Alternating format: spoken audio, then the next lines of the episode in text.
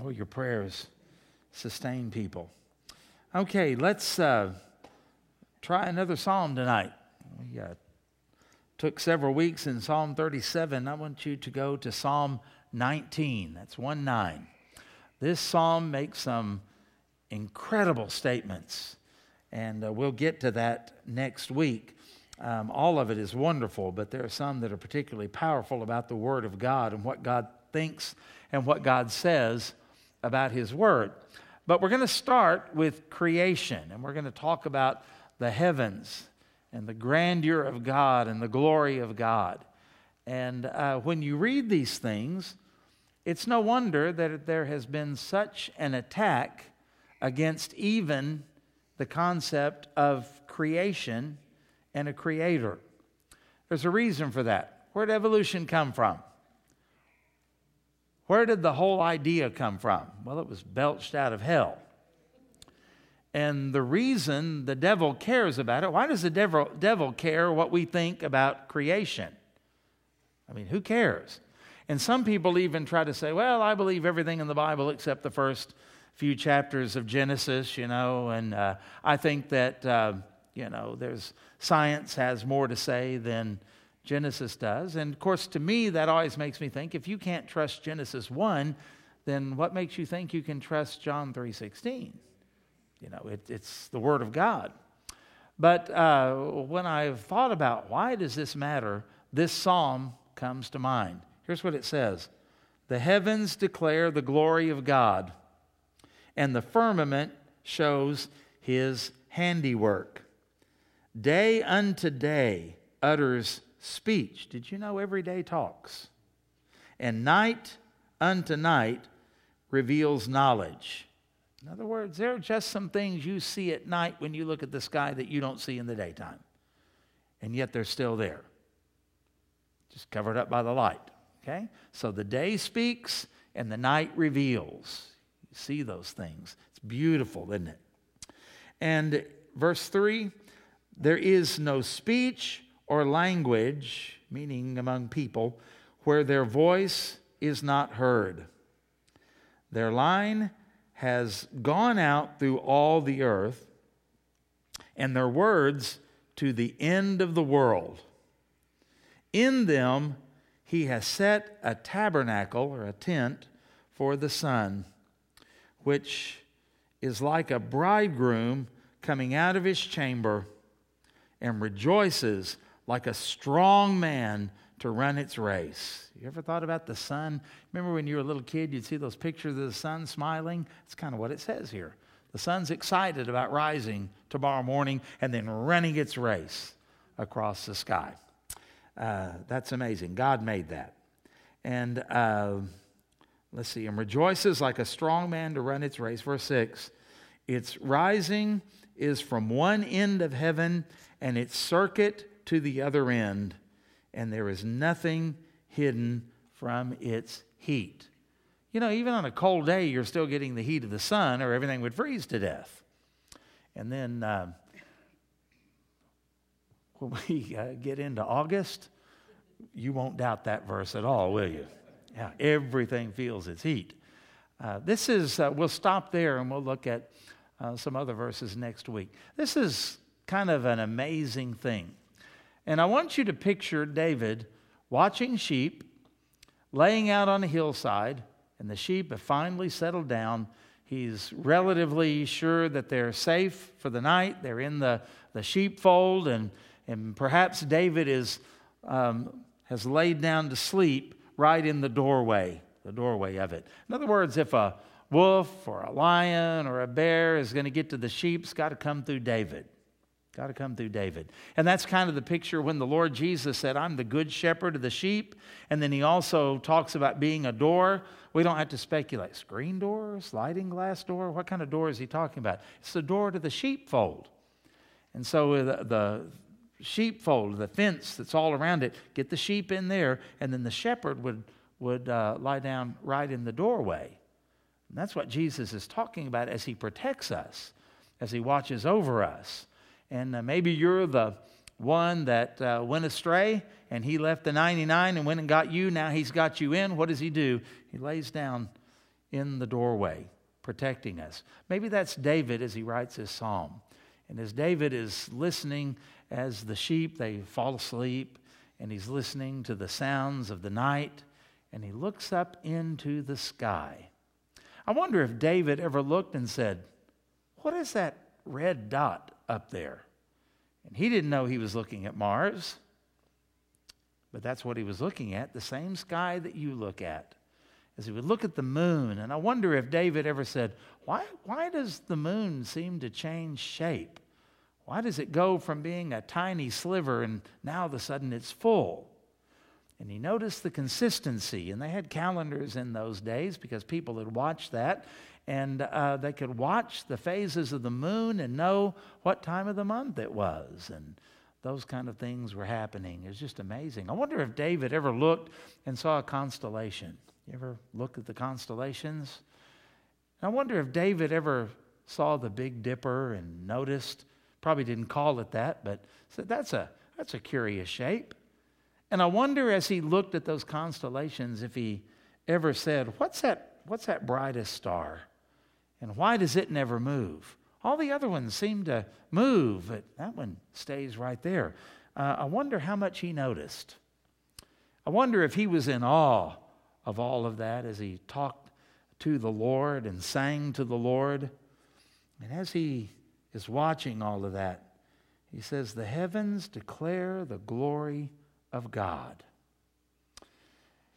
I was told by Mrs. Roberts in third grade that when the cosmonauts from the Soviet Union went into space, that they said, I see no God anywhere. And American astronauts read out of Genesis chapter 1 from a spacecraft and said, We see the handiwork of God everywhere we go. They'd probably get in trouble, get in trouble for that now, wouldn't they? But you and I, when we walk outside, we take things for granted. And we take creation for granted. It's just the way it works. Mr. Uh, Michael Bloomberg basically said anybody can be a farmer. All you do is dig a hole and put a seed in it. Well, he never met any of my relatives did harder work than he's ever dreamed about doing, had more knowledge of science and horticulture and seasons and all of that type of stuff and chemicals and all of that than he'll ever know. Then they have to run a business to boot and uh, keep up with taxes and all of those kind of things. It, it's amazing what people can do. And everything that we do, having the food that we have, being able to send a spacecraft to the moon, all of that. What is all that based on? The creation of God and the consistency of God's creation as He governs it and as He holds all things together. I was thinking this afternoon uh, evolution, random chance, all of that stuff that they talk about. You know what I would expect if that were true? A chaotic, unpredictable universe, right? Just thrown out there. Like a little kid throwing a paintbrush at a, at a piece of paper and, you know, it just splatters all over the place and there's no rhyme or reason to it. That's kind of what I would expect if all of this were by random chance. But to me, to me, I look around and I see design. I see carefully thought out things that fit together in ways that nobody could have ever thought of. It's amazing when you look around at the earth and how things grow and how things live and how they die, and there's a cycle, there's reason to all of it, and uh, there are even vultures to clean it up when they do die and decay. I mean, just who thought of that? God. And the heavens, when we go outside in just a few minutes, before you get in your car, just look up and think about all of the things that you see up there. And then, will you think about all of the things that you don't see that you know are up there? That Hubble telescope shows us some amazing things that are too far for us to see unaided, and yet they're out there. It's amazing. And what does David say the heavens are doing right now? Listen, you hear it? They are declaring the glory of God. Tomorrow morning, when you get up, have you noticed the days are getting a little bit longer? Sun's coming up a little bit earlier and staying up a little bit later into the night. It's always good. And uh, you think about that day unto day. What do they do? David said it's like they have a voice, they're speaking. You know, the Bible says his mercies are new. How often?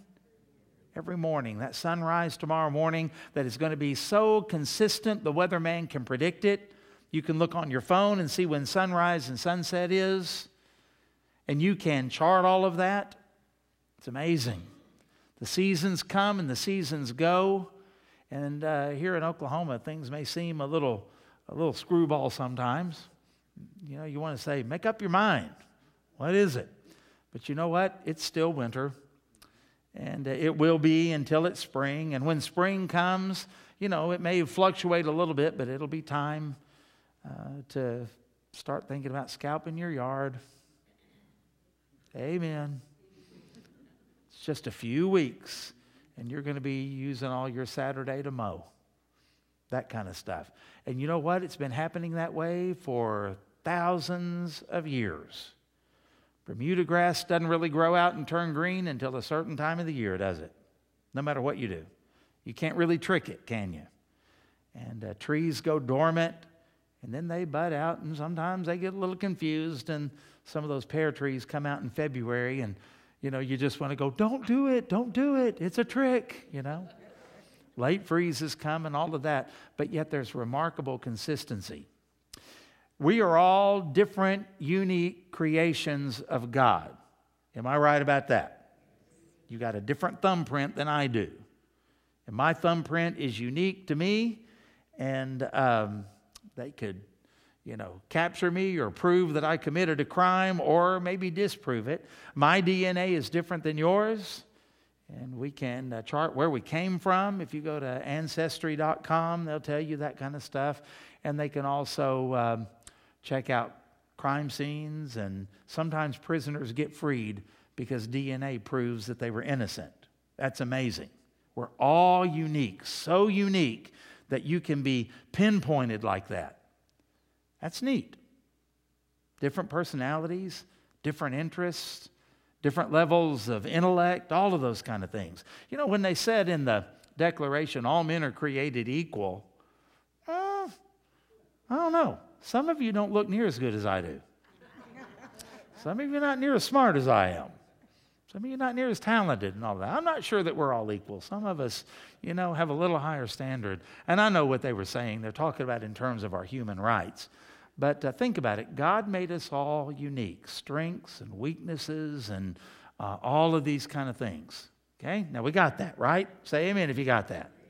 And yet you can go to the doctor, and the doctor can treat you with the same medicine that he does Russ. Isn't that something? You can have the same symptoms that Pam has, and guess what happens? You got the same disease. All got the flu or cancer or whatever it is that we might have. That's amazing to me that we can be so different, and yet a doctor can look and in just a matter of seconds sometimes go, Oh, I know what the problem is. Because there's a consistency, even though we're different, there is an amazing consistency in the design of which God made us. A veterinarian can learn all of the different uh, animal species that he or she is going to treat, and there's a consistency. Dogs are built and made a certain way, whether they're little bitty tiny dogs or whether it is, you know, a Great Dane. And yet, that uh, doctor can look at that and say, here's what they ought to eat, here's what they ought to do, here's how their heart works, and all that. It's amazing. And they look completely different, and yet there's so much that is the same. In fact, we can look up at the sky and we could use the same instruments that Christopher Columbus used to cross the ocean and same stars, same things. Same instruments, all of these hundreds of years later. I mean, you catching what I'm saying? This just doesn't sound like a cosmic accident and random chance or anything like that to me. It's amazing. and the earth as it uh, circles around the sun. David didn't know that. He writes this from his human observation. It looks like the sun comes up over here and it runs over here. That's, I mean, even with all of our scientific knowledge, the weatherman still says sunrise and sunset, right? That's the way it looks to us. We understand that. And, and yet, when we think about all of the things that we know and all of the things that we can observe and all of the wonders of science, isn't it amazing that the same seasons are taking place now that took place when David was laying down with the sheep? And the same stars, for the most part, some of them die and some of them fall, we know that, but for the most part, you look up and you see the same constellations and the same movement and the same patterns and all of that type of thing. And uh, it's incredible. In fact, when they uh, sent Apollo 11 to the moon, they were uh, pretty primitive in terms of computers. In fact, that's back in the days when they used to call people computers. That was their job title. And big walls filled up with all kinds of equations and things. And it's so consistent that they were able to put some people in a capsule on top of a Saturn rocket and at the right time, in the right way, with the right thrust and the right um, projection and all of that, and they landed on the moon. They didn't miss. I mean, you don't have to be off much when you're going that far to, like, uh, oops. You know, where are we? Yeah, they better be glad I wasn't doing the computations. Uh, this, is, this is amazing. This is amazing. And so the heavens declare the glory of God. All of those things testify to the fact that there is a God and He is the designer and He sustains all things. So if I'm an atheist who hates God, doesn't want God, doesn't want any morality in anything, you know, one of the first things I'm going to do is I'm going to attack creation. No God, no creation, random chance. You're a mutation, you're an accident. I do think it's kind of funny when I hear uh, people who are not believers and they believe in evolution and they say, I just want to find my purpose in life. Like, what purpose is there if you're true about what you believe? Purpose means design, right? And I think about that. The heavens declare the glory of God. Can you show the existence of God? Step outside in the night sky and take a look. Look at the way your body works. Look at creation. Look at the animal world. Look at the insect world. Look, oh my goodness, it's absolutely amazing. Because every time when you go out in the summer and you hear those crickets, you ever notice how loud they are when they get right underneath your bedroom window? Yeah. You know what they're doing? Declaring the glory of God. Declaring the glory of God. And when a bird swoops down and eats the cricket, I shout for the glory of God. right? Uh, this is amazing. So the heavens declare, that's what they're doing right now, the glory of God. And the firmament, when you look at the skies that are right above the earth's atmosphere, they are showing his handiwork. You want to know how consistent and wonderful that is? Mike Morgan, David Payne, and whoever the other guy is, they can give you a 10 day forecast. And you know what? A lot of times they're right.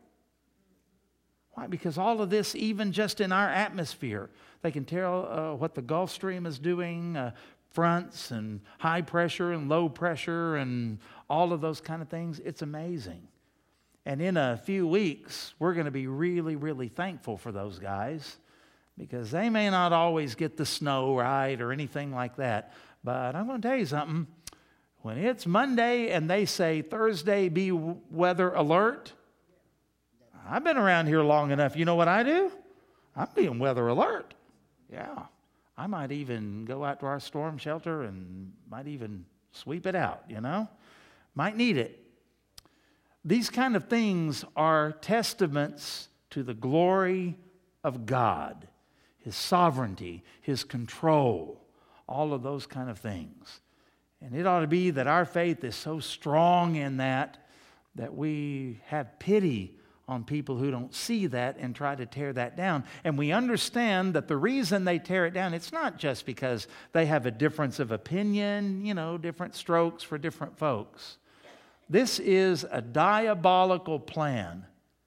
And when I see this, the whole thing of evolution, it's not just a misguided soul who did something, it is a satanic, demonic attack on the glory of God. If anybody hates God, the devil does. He was in heaven once,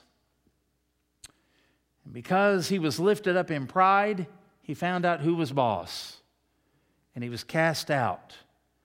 And where you are going to go when you die is a place he used to be, but will never go again.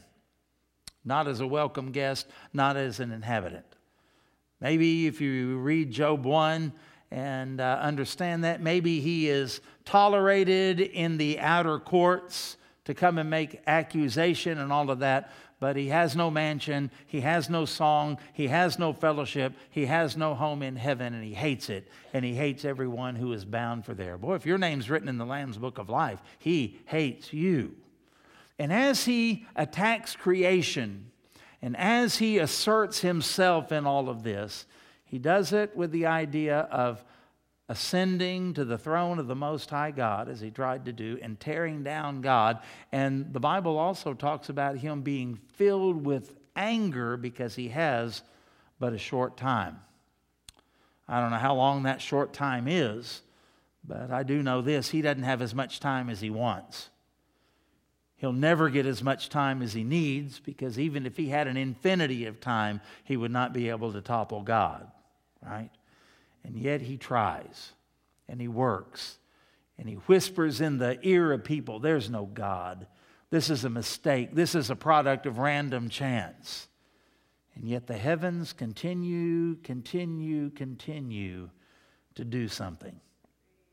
In the universities, they're saying there is no God and this is how it all happened.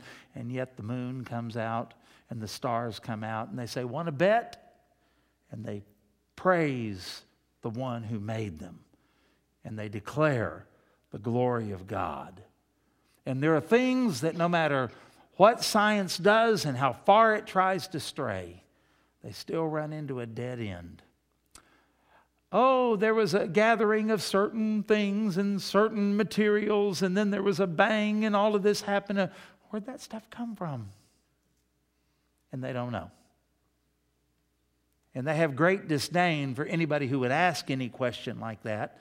And they try to dismiss you as just some ignorant rube who knows no better and all of that. And yet, the same, the, the, the thing is true as it's always been they don't know.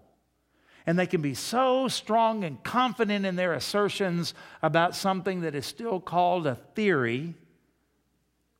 And yet, the truth of the matter is, they don't know. Constantly revising it, constantly changing it, and all of the stuff that goes on with people that even are defecting from Darwinism. Lately, there have been some pretty prominent intellectuals that have disavowed Darwinism. Well, it's a step in the right direction. But this world continues on, hating God, standing against God, and trying to de glorify God by debunking creation. And so far, they've been unsuccessful because they can rant and they can rave. And then here comes the moon declaring the glory of its creator.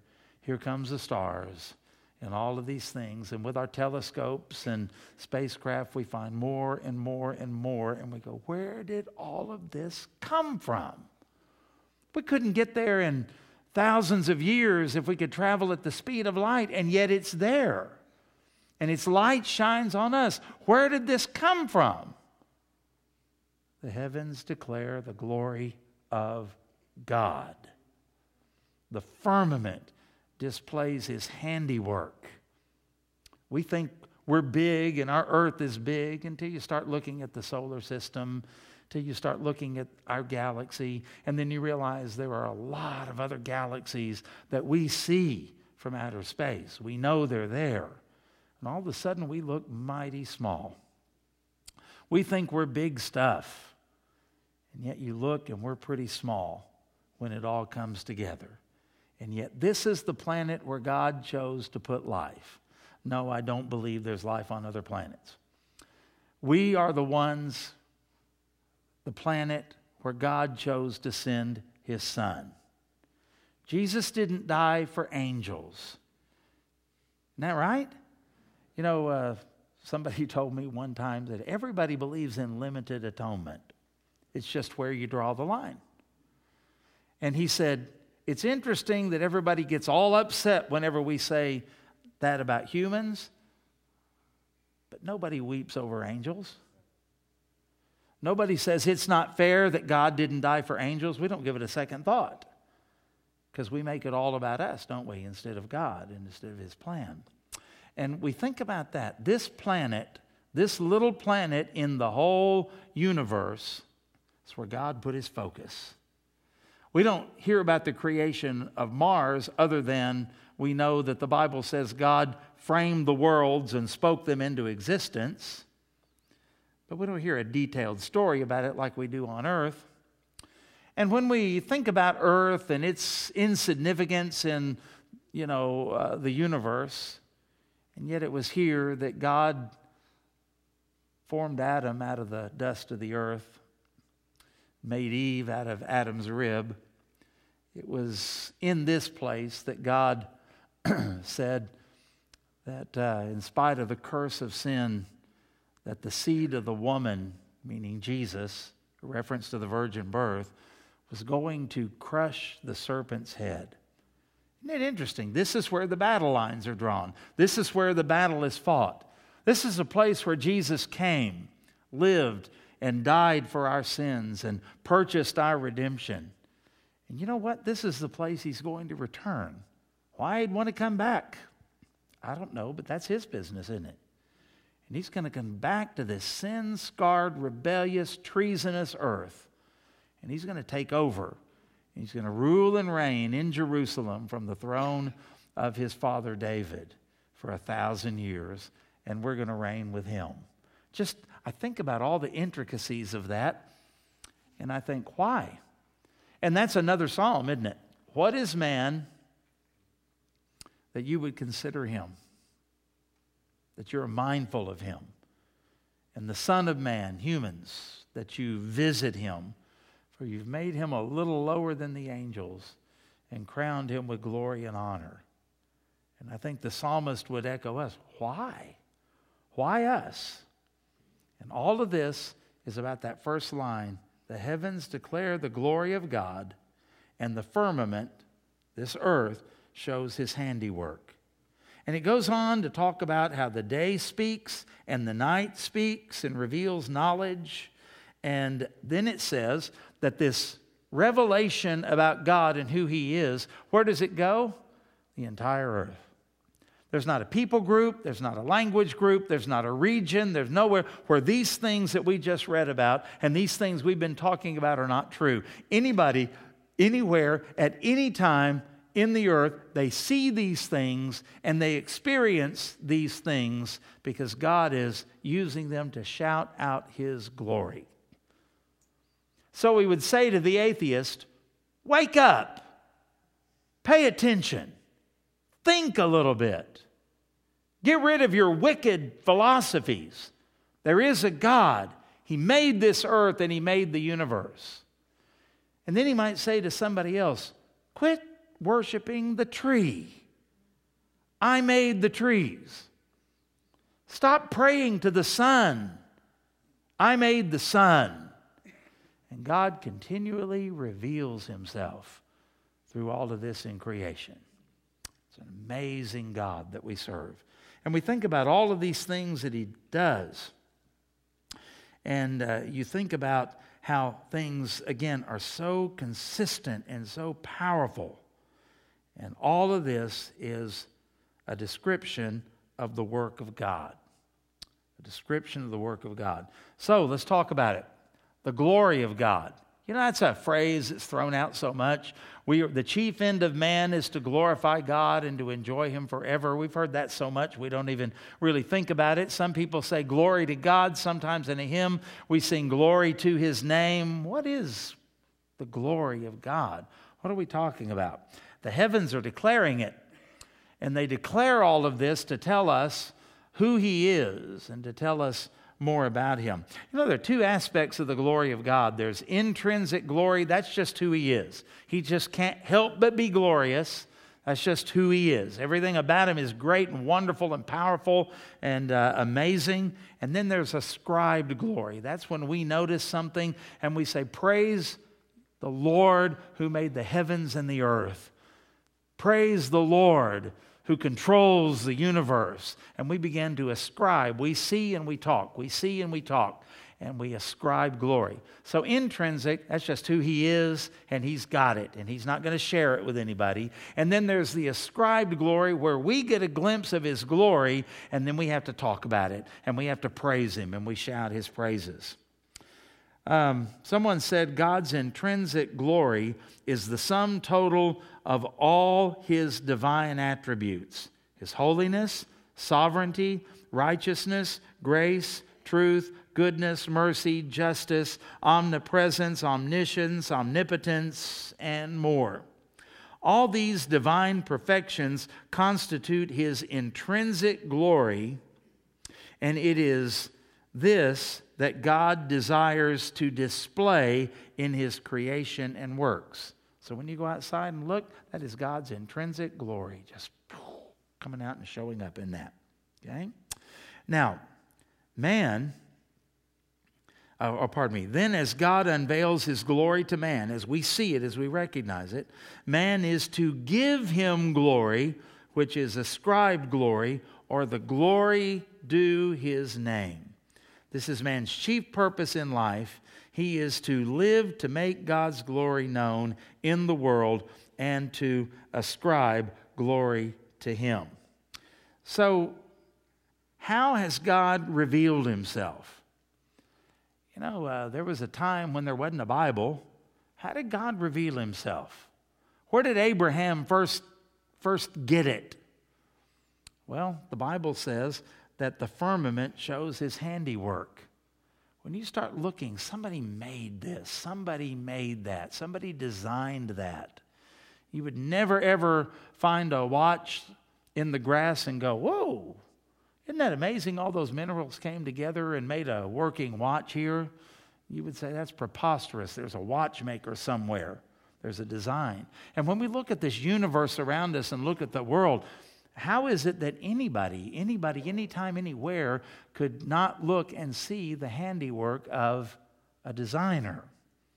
And God has made it that way so that He declares His glory in all of this. In fact, these things that we're talking about here is what theologians call general revelation. And this is the thing that you look at and say, there must be a God. Who are you? Where are you? I don't understand this, but somebody made this. And it's interesting that in all of our studies archaeologically and then all of our sociological studies, it doesn't matter how primitive the people group is, there are no atheists in those situations. You have to get really, really smart and sophisticated before you can be dumb enough to say there's no God. And then uh, that's general revelation. Anybody, anywhere, lost or saved, can see that. But then there's special revelation, and that's what the next verses are going to talk about the law of the Lord. That's where God has actually revealed through the written word this is who I am, this is what I do, this is how you get to know me. And it's the gospel of Christ and the word of God that he's given us. And so God was kind enough to put himself on display in the heavens for anyone to see. And then he was also gracious enough to give us his written word so that you and I could read it, know exactly what God thinks and exactly who he is and exactly how it is that we get to know him. We don't have to guess. For by grace are you saved through faith, and that not of yourselves. It is the gift of God, not of works, lest any man should boast. It's not through visions or dreams. It's not through experiences or feelings. It's through the death, burial, and resurrection of Christ. And God was good enough to give that to us in His inerrant, infallible, eternal, all sufficient Word. Go to the Word. Go to the Word. You want to know God? Yeah, it's wonderful to look at the moon, but you're going to have a hard time figuring out who He is. You look at the moon and you're never going to think, Father, Son, and Holy Spirit, a Trinity. Hey, they could be co equal in their nature and attributes, and you're never going to get that. You have to go to the Bible. When you go out and look at the stars, you say, What a great and glorious God we serve. But you're not going to look at the Big Dipper and say, I think God sent his son as human and divine to live a perfect life and die on the cross and defeat death, hell, and the grave and be raised from the dead. Ah, I get it. You're not going to do that. You have to go to the Word for that. And so God gives us general revelation, and then He gives us special revelation, specific revelation that we find through uh, the Word of God. And we look at all of this and we see creation, we see His control, and just the marvelous consistency. Now, when you think about this, what is it that we should clearly be able to see? You, anybody ought to be able to see, like the little kids pray. God is, anybody know? Great. And God is good. You don't have to go to the let us thank Him for our food. Just think of those two things. Every attribute of God is either an attribute of greatness, creation, power, resurrection, all of that, or an attribution of goodness, grace and mercy and love, those kind of things. You can divide them up and put them in those two categories. God is great and God is good. And that's what we see, and this is what the psalm uh, the psalmist here writes about David. Because we see the goodness of God, for example, as you look in verse 2 day to day utters speech. You know what? Lost people even benefit from that. They benefit from rain. They benefit from a growing season. They benefit, benefit from the warmth. They benefit from science and knowledge and all of those things that, that come about. And uh, this is amazing because all of us have been touched by all of this. And he said, There's not a place where their voice is not heard. Everything here in creation, it's, it's what we live on. It's what makes mathematics work. It's what makes moonshots possible. It's, it, it, it's what it is that causes medical science to be able to fix what's wrong with us and diagnose those things. That's all a gift from God. That's the greatness of God. And it's as if creation is speaking and it testifies to doctors and everybody else, even us, that there is a God, there's a designer, and we're just stupid if we can't see that. It's clear, very, very clear. And it's to all people in all places at all times. But then I want you to think about, fourthly, the greatness of God. And it says things like this He put up a tent for the sun. There's a dwelling place for the sun. The sun can't go wherever it wants to go. And so, whenever you hear something, there's an asteroid coming that might destroy the earth, just laugh. God's got it taken care of, and the earth's not going to be destroyed until He's ready for it to be destroyed. And oh, by the way, according to what Peter writes in his epistle, God's going to destroy the earth, not us, not global warming, not a nuclear bomb, not an asteroid, not a comet, none of that. God's going to do it. Why? Because He's in control and He has set the boundaries, and the sun cannot do anything except what God ordains. Well, what if the sun goes out? Can't because God said it can't, right? Why is it that we, uh, the earth doesn't bump into Mars or anything like that? Because God said it can't. He set all of that in motion, He controls it. And even the very molecules that make up your body or that chair you're sitting in, why do they hold together? Well, they just do. You know, science says the atoms are. Uh, no, no, no, no, no, no, no. The reason they hold together is because the Creator made them to hold together, and He makes sure that they hold together. And that's why you can drive across a bridge and, you know, and, and feel pretty good about it. You know why? Because it was engineered that way. Yeah, but it was engineered that way because a sovereign God made the materials and gave people wisdom to know how to put it together so that it could hold the weight of all of that. It's held together by God, folks. Why? Because God is not only good, but God is great. He's a great God. He set a tabernacle for the sun. Hey, Mr. Sun, you can't do whatever you want and go wherever you want willy nilly. You got to do what the boss says. When Jesus walked on the water, I heard a Dutch preacher when we were in Berlin say this, and it was really kind of funny in his thick Dutch accent. Said, You know what happened? All of the molecules of the water said, The boss is coming. Don't let him down. Yeah. The big boss is walking on you, and Jesus walked on water because he controls it, he commands it. And this is what he's saying here in these verses. This is the greatness of God the greatness of God that happens. He controls the place of the sun, controls the path of the sun, and controls the power of the sun. Why? He is greater than the sun. Greater.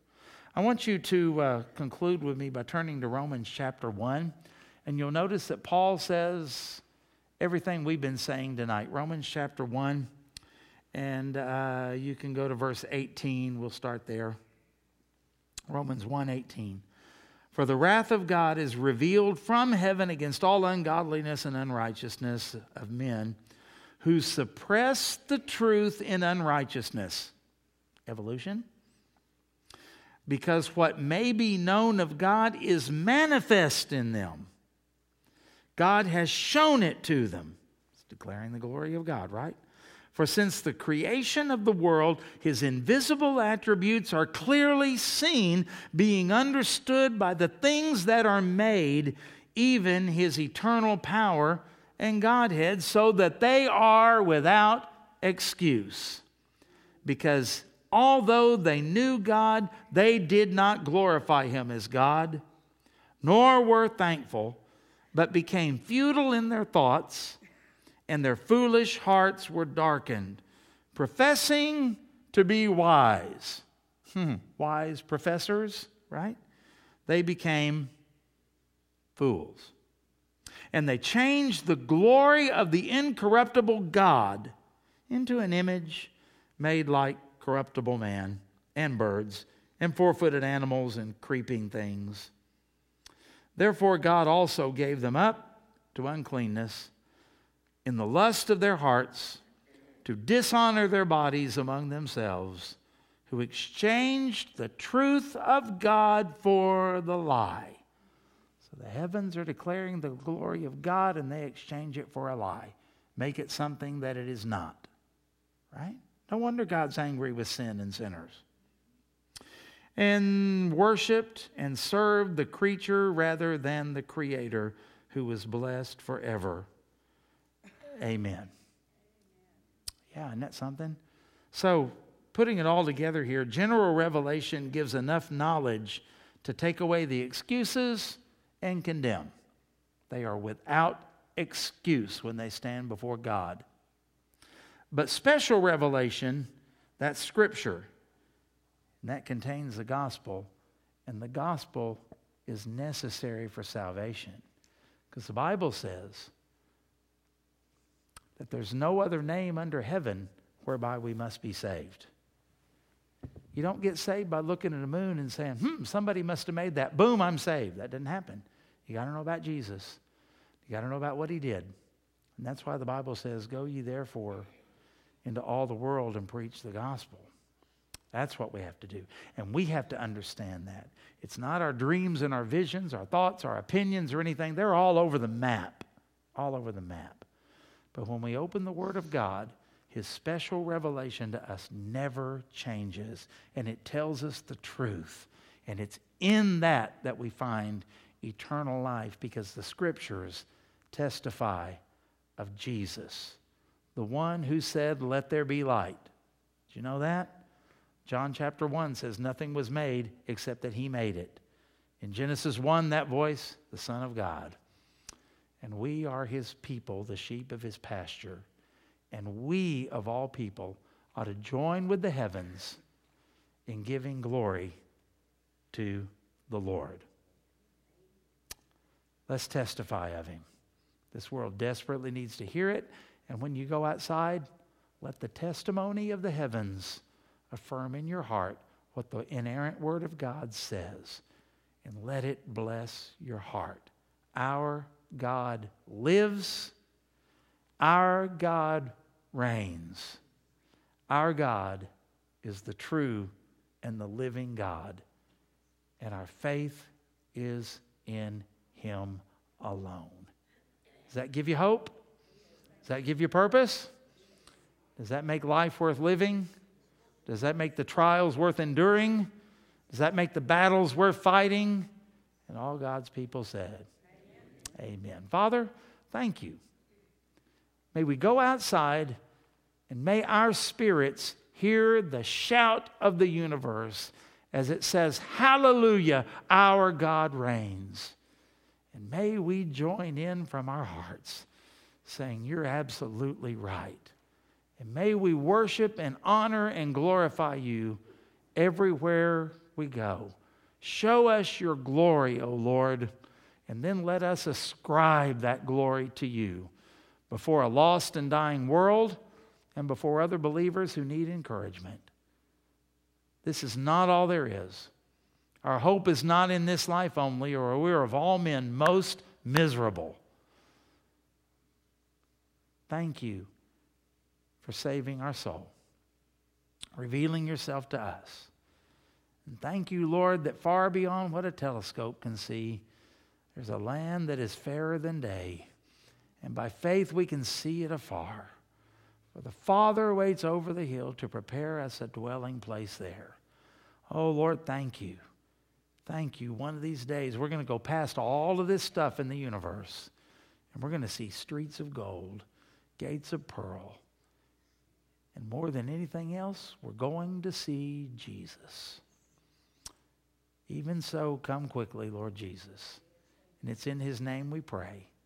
Amen.